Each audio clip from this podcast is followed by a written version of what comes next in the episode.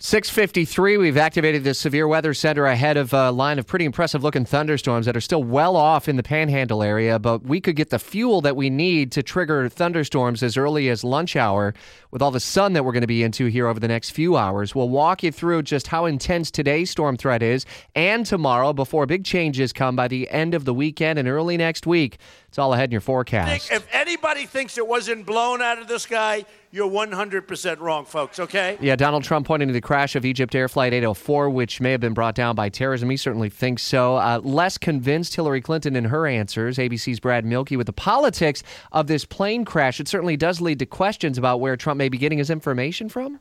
Yeah, that's right. I mean, within minutes of this plane crash yesterday, Donald Trump alleged on Twitter very publicly that he thought this was likely an act of terrorism.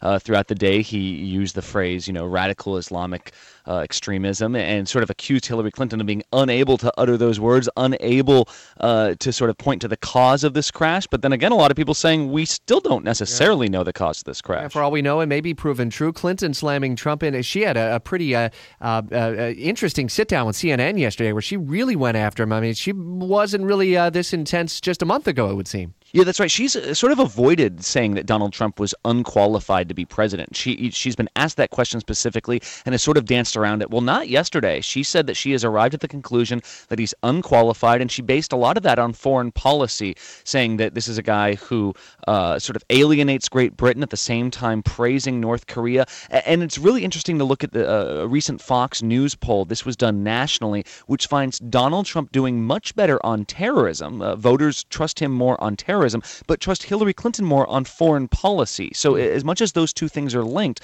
voters have very different ideas of what they want their president to be when it comes to those two areas. Trump's still meeting with members of Congress. Is he still trying to bring unity along in the Republican Party? Uh, he he has not been this week. However, his team certainly has. And Paul Manafort, who actually just got promoted yesterday, uh, was his convention manager in charge of wrangling delegates. Now he's an even bigger role now that he's the presumptive nominee. Paul Manafort went to Capitol Hill, sat down with about 20 House Republicans, and they emerged saying that uh, they're growing more and more comfortable with Trump's decision-making process. You know, he put out that list of Supreme Court uh, potential picks, sure. and that seemed to be a lot of consensus picks, and a lot of people saying, "Oh, you know, if he's this good on the Supreme Supreme Court. Maybe he'll be this good on his VP. Maybe he'll be this good on other policy uh, sort of quandaries that we have. Road to the White House updates with ABC's Brad Mielke on Jacksonville's Morning News. Our Washington insider Jamie Dupree still here, still working, still blogging at WOKV.com, but still dealing with that throat issue where it's kind of led to some issues with uh, his vo- uh, voice. And uh, so it's just been a little bit of a challenge for him to be here every morning with us live.